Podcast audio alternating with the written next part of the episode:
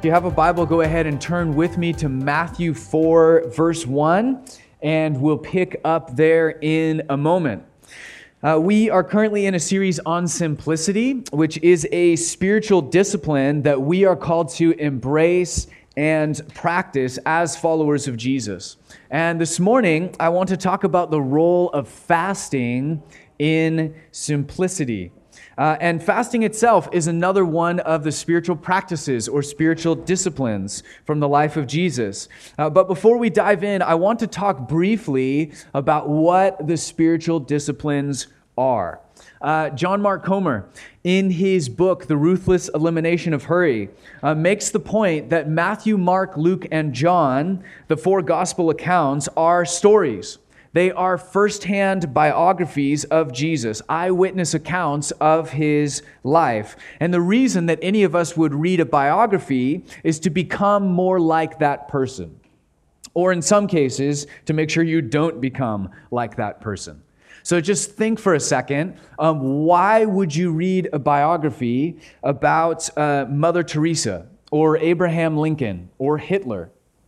Uh, well, it's because something about those people uh, fascinate us, and we would uh, read a biography uh, because we were compelled to know how they lived, what made them who they were. Uh, and if I want to be more like Abraham Lincoln, then I would read his biography and probably take note of his lifestyle. Oh, this is what he did. This is how he lived.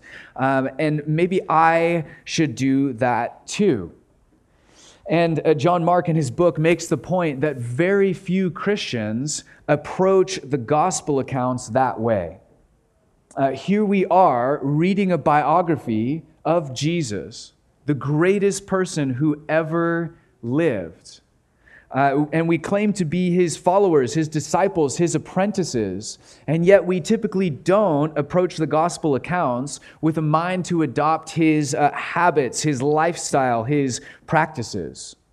Uh, and hence, this series on uh, practicing simplicity. That's one of the practices from the life of Jesus that we want to grow in. Fasting is another. There are many of them. Uh, but notice that these things uh, are not ends in themselves. Uh, the end goal of secular minimalism might be less stress or less clutter or more financial freedom or uh, more sanity, etc. Uh, the end goal of biblical minimalism is discipleship. Uh, it, it is to be with Jesus, to become like Jesus and ultimately to do what Jesus would do if he were you. And so, a minimalism or essentialism or simplicity or whatever you want to call it is not an end in itself, it is a means to an end. Our goal is to be with Jesus and become more like him. Uh, simplicity is a means toward that end. Fasting is a means toward that end. Are you with me? There are, they are means of opening up our minds and our bodies uh, to a power far beyond our own. A spiritual discipline is any activity I can do by direct effort that will eventually enable me to do that which currently I cannot do by direct effort. And the listed example um, in this section of the book was uh, bench pressing your own weight.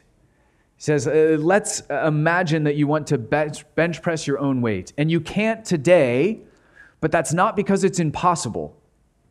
It's just because you need practice to get there. You need to do something that's within your grasp that will then enable you, empower you to grow in a way uh, that you can do something that was beyond your grasp. So you work out, that's what's within your power, and over time you you in a sense gain access to more power. You're able to do something you couldn't do before. Uh, now, the glaring difference between uh, working out and spiritual disciplines is that we are gaining access to divine power. We are uh, opening up avenues for the grace and spirit and power of God to flow more uh, freely through our lives. Uh, how can I actually become more like Jesus over time? Well, we need access to divine power. We need the Holy Spirit at work in our hearts to do and accomplish that. Uh, that's why we're chasing simplicity. Uh, and that's why I want to talk about fasting this morning. They all occur in the context of discipleship to Jesus, and they are a means of accessing more of the Spirit's power, of allowing God to more deeply and effectively uh, shape our lives before Him. And, and one of the, the classic examples of this uh, is Matthew 4, verse 1. Uh, if you have your Bibles open, we'll pick up there at the start of the chapter. It says this It says, Then Jesus, after being baptized, was led by the Spirit into the wilderness to be tempted by the devil. After fasting 40 days and 40 nights, he was hungry. Now, I find these two verses fascinating for multiple reasons. But notice the role of fasting in the temptation of Jesus. Uh, I always assumed that the fasting was to make Jesus weak. Uh, I've, I've come to a place of believing that in this context, the fasting is to make Jesus strong. If he's going to go head to head with Satan, uh, he wants to be at his strongest not at his weakest. Where is he at his strongest? In silence and solitude, filled with the Spirit of God, after fasting for 40 days. If you look historically uh, at the spiritual practices or spiritual disciplines, uh, what you'll notice is that there are two practices from the life of Jesus which were central through much of church history, but which have almost vanished from the church in the modern Western world. And they are simplicity and fasting interesting uh, that both of these have to do with physical, material stuff. And, and in fact, our consumption uh, of, of physical, material stuff. How do we relate to the material world? How do we relate to the accumulation and consumption of material stuff? The Western world, as you know, is highly materialistic uh, which means, on the one hand, that we almost worship material stuff. It is our life, it is the means of security, it is our source of joy and pleasure, or at least we think it will be. Uh, and, and so there's this sort of gut level reaction of why would I limit those things? Why would I deny myself those things? I live in a culture that celebrates consuming as much of that as I can. Uh, and, and yet, we see uh, within kind of our uh, lens, our spirituality, uh, we, we, we tend to sort of divorce it from material stuff. So we say, my physical body or the number of possessions that I own, the number of things uh, in, in my home or dorm or apartment, uh, that doesn't have anything to do with my spirituality. That doesn't have anything to do with my relationship to Jesus. We, we have this idea that you can date back at least to Plato that sort of says the, the spiritual is immaterial and it's really good. Uh, the, the physical, material stuff is not spiritual. So, so we, we've inherited that. That's made its way into the church. We've divorced them in our minds. We don't easily see the connection. What does my physical body have to do with Jesus? What, does, what do the things I own or consume have to do with Jesus? We, we don't usually see the connection, which is sad. But in either case, we need to recalibrate our relationship to the material world. Our goal is to come into this beautiful place where Jesus lived, where um, he had money, uh, he had nice clothes that I'm sure he enjoyed, he enjoyed good meals, like really good meals on a regular basis with all kinds of different people. I mean, he, he enjoyed things in the material world, he engaged with them, but he didn't worship them. He, he was in right relationship with consumable material stuff. He lived with a carefree unconcern from his, per, for possessions. He, he wasn't consumed by the lust for more. How uh, do you come into this full freedom that we have in Christ? How do we come into that sweet place where Jesus lived? How do we relate rightly to the material world, uh, to live there with Him? Well, both simplicity and fasting are means for us to get there, they are tools available to us. Uh, just think for a moment about the struggle of simplicity in the modern Western world. Uh, we are told thousands of times a day uh, that we are incomplete and that the solution is to consume, is to consume something. You are incomplete. You will be more complete if you consume this thing, this product, this service, whatever it is. And of course, on some level, to be alive is to consume. We, we need clothes, at least to go out in public, right? Like, we, we need food in order, in order to stay alive. Jesus talked about those things. He talked about clothing, he talked about food. So, so we have to consume on some level uh, to be alive. But the problem is that modern consumerism promises to make us whole through consumption. It promises uh, that life is, in fact, found in an abundance of possessions. It teaches us, trains us, uh, moment by moment, year by year, uh, to be consumers who find their identity in the things that they consume, who are defined by what they consume, who cannot stop consuming. We are trained to believe uh, what I own, what I consume, is my identity. Or said another way, I shop, therefore I am. But notice how fasting cuts the other direction. Fasting, or going without food for a set period of time, is actually designed uh, to break us out of patterns of mindless consumption, to sober us up in a sense, uh, and to turn our appetites, hunger, desire, attention back to God Himself. Uh, to recenter ourselves and to reverse uh, some of the inward focus and thinking we go from constantly, even subconsciously, thinking about what can I consume next and how good will it make me feel, to then turning and centering ourselves on God, uh, coming face to face with the reality that we don't need nearly as much as we think we do. That in fact, perhaps we are already whole in Christ.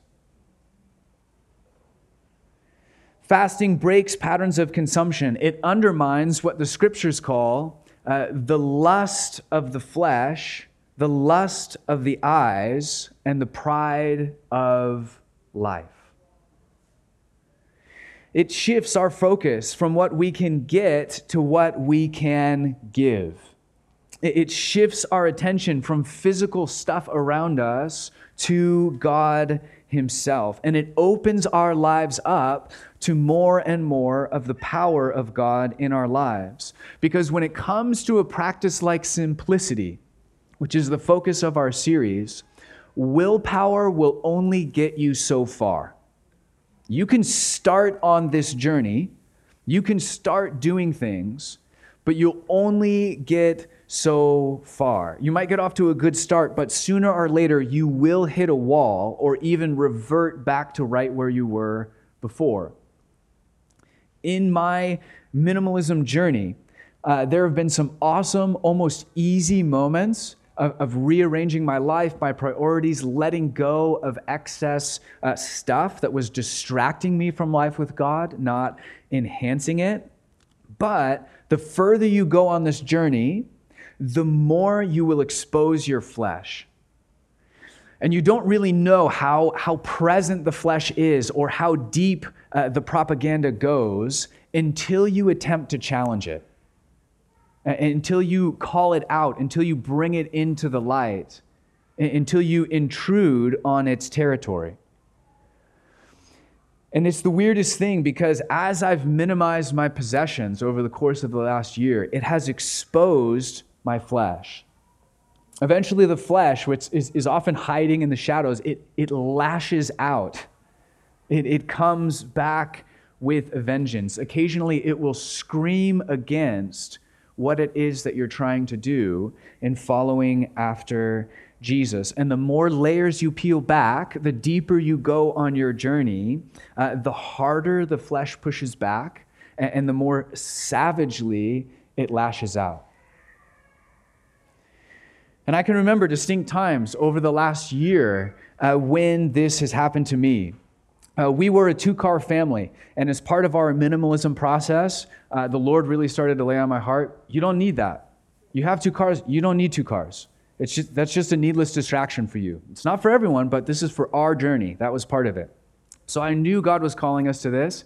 It took me a while to kind of like work and pray up to it and like, Lord, are you sure? Yes, I'm sure. Oh, shoot. Okay. I guess I have to like keep going with this journey. Maybe I'll pray that again tomorrow and just triple check. Um, and, and just walking that out with Jesus. And eventually it happened. I sold my car, I got rid of it, and instantly two things happened.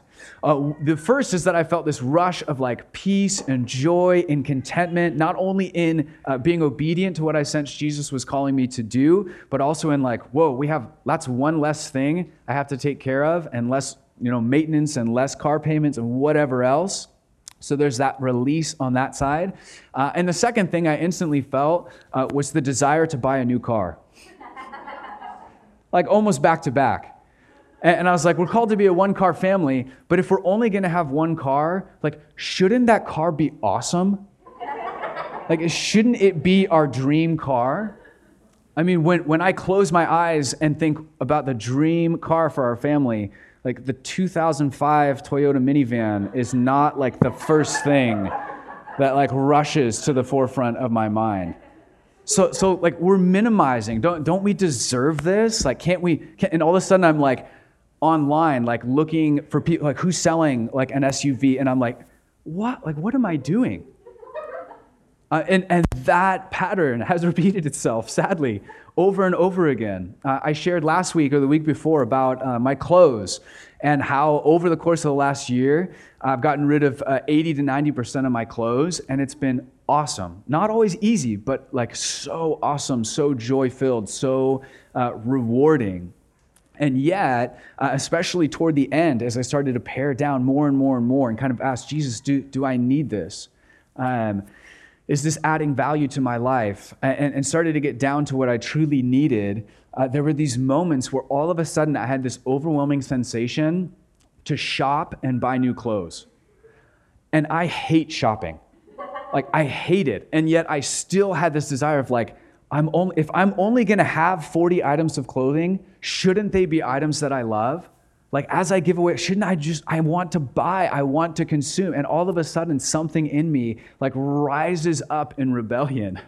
Even though on the one side, like, I have all of this joy, I know it's the right thing to do. And yet there's these, these other set of desires the flesh desires what is contrary to the spirit. The spirit desires what is contrary to the flesh. We have these things at war uh, within us. And, and how, so the, the question is then how, how do we uh, break that stronghold uh, that is our never ending lust for more? That, that little voice that comes along and whispers and says, You need more. More is better. More is more. Come on, you, you, can, you can afford it. Why wouldn't you do this? You know it's going to feel great. Think of the rush. How, how, do we, how do we move past that? How do we break that? Fasting is one of the tools at our disposal. it, it is a means of bringing our desires into the light. Uh, it, it sort of exposes and humiliates our flesh, and it has the power to break our lust for more. Notice that in the wilderness, uh, Jesus fasts for 40 days as a means of breaking out of those patterns of, of consuming and, and lusting for more, becoming totally reliant on God, realizing that in God He has enough and He is enough. And, and He comes into this place using fasting as a tool, and, and He does it just in time uh, because Satan's going to come along and tempt him to consume. And if you know the story, the first temptation is, is for bread. Hey, you're hungry, eat this, consume something. But, but the ultimate temptation, the last temptation, is all the kingdoms of the world and their splendor. Think about that for a second. Can you imagine that in your mind's eye? All the kingdoms of the world and their splendor. That is everything that you and I have ever fantasized about owning or consuming, and a whole lot more. Uh, uh, every, every pleasure, all the wealth, all the stuff, all the power, all the fame, all of it, every pleasure, every consumable good, it, it is all there for the taking. This is the ultimate consumer temptation that he poses to Jesus. And Jesus turns it down.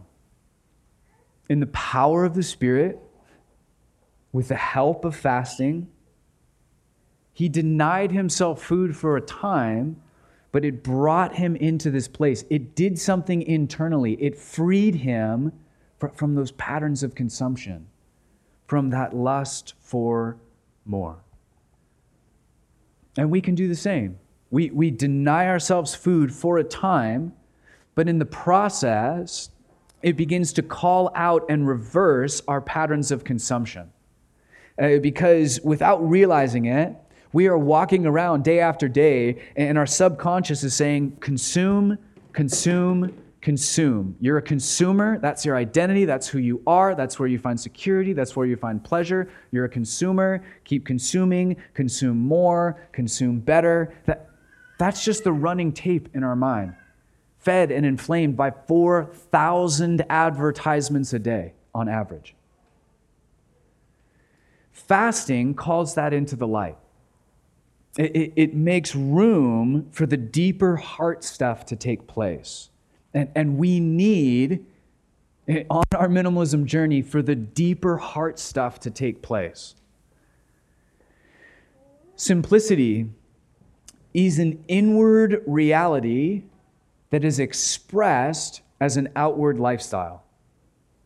But we have to allow God to work on the heart and fasting is a powerful tool on that journey. It sobers us up. It hits the brakes temporarily on our consumption. It opens us up to more and more of the transforming power of the Spirit. It brings us into this place of realizing that our primary identity is not as a consumer, it is not in what we consume.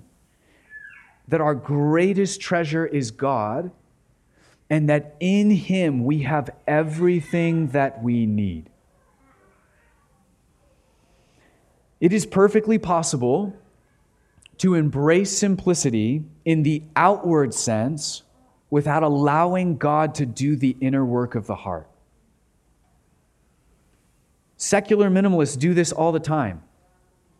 You can reduce the number of things you own down to a hundred items.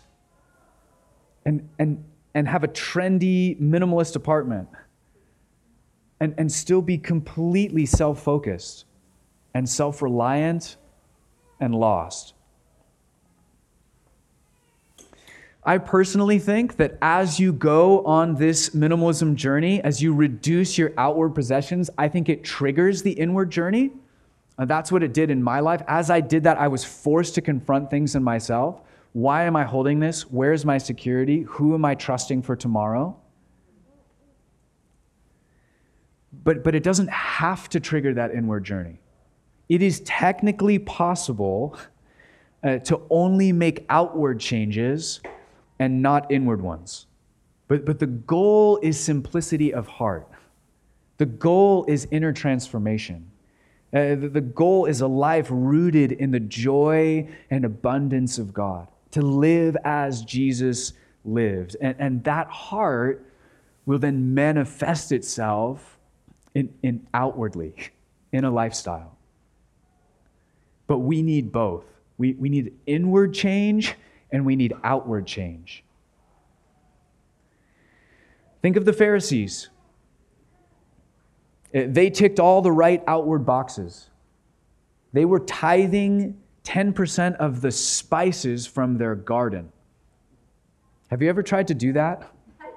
Like separate out little grains of cumin to like give to the poor? That, that's extreme. And uh, they, they were doing all the right outward things, and Jesus came along and he said, You're jerks. Like, you, you've missed it. You, you've missed the plot line. You are hypocrites. You are play acting. You are projecting something. The outside is right, but the inside is wrong.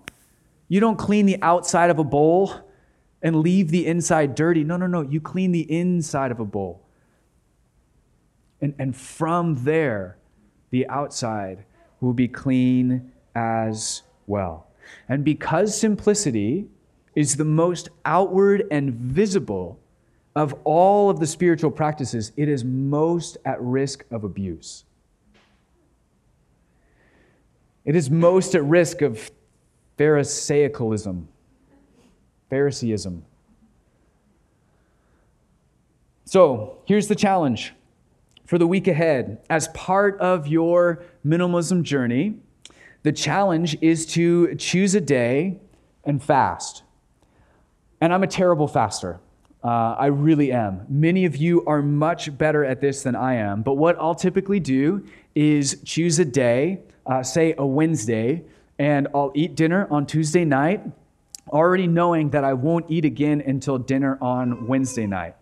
And as I wake up in the morning on Wednesday and go about my day, uh, I'm, I'm taking my hunger, my desire, my attention, my awareness, and, and I'm channeling them toward God.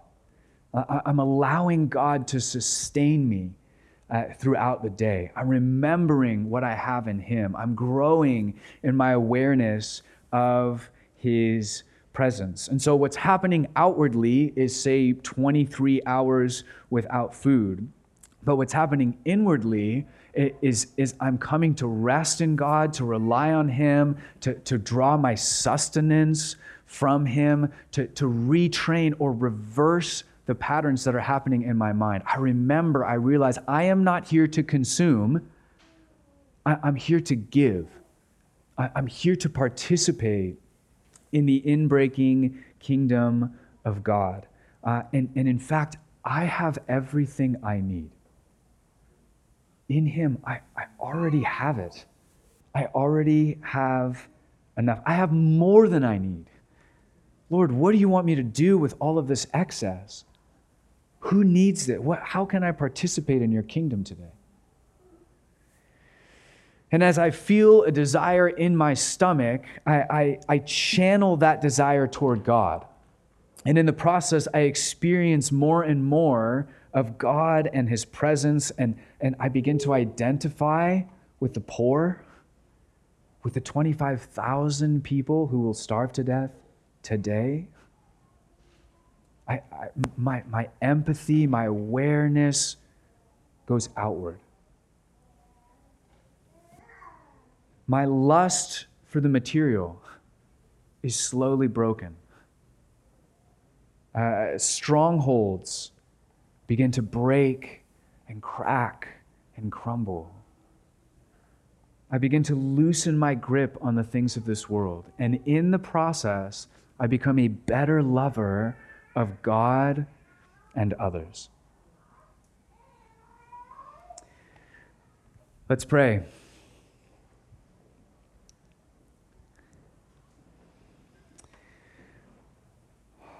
Jesus, we turn our, our hearts, our minds, our appetites, our awareness toward you in this moment.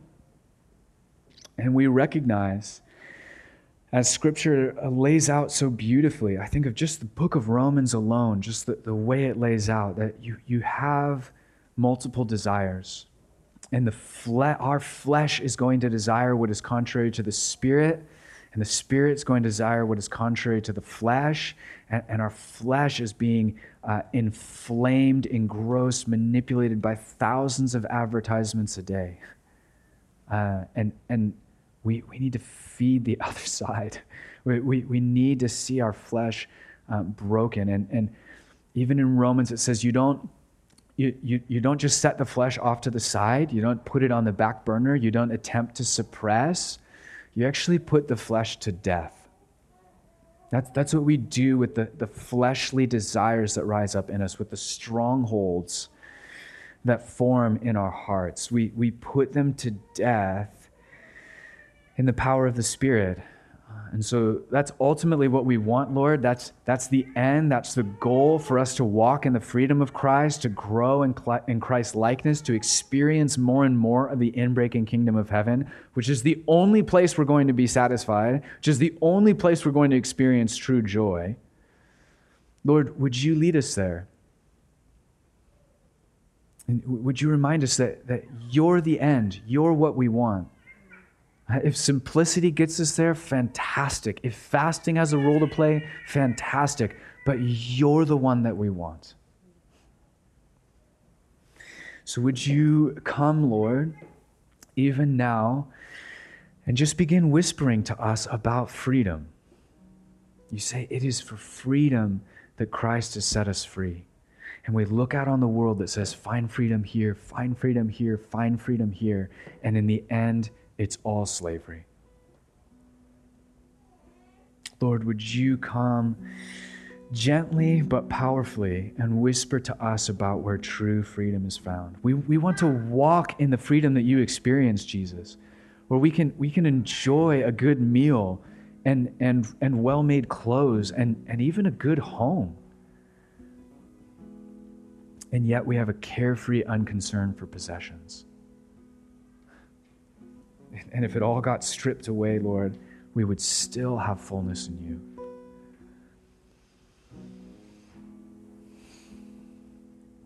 Would you come now and, and speak to us, Lord?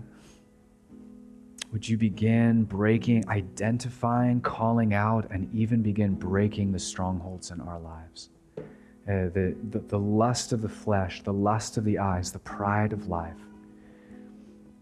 Lord, we don't want it. We, we, we don't want that stuff. What we want is freedom. So, would you come now and would you speak to us about what it means to be free? We're listening, Lord. Our hearts are on you, our eyes are on you, our lives are yours.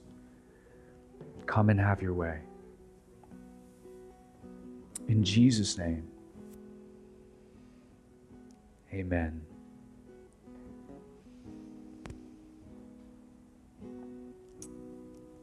I'll just share one thought um, before we head to worship.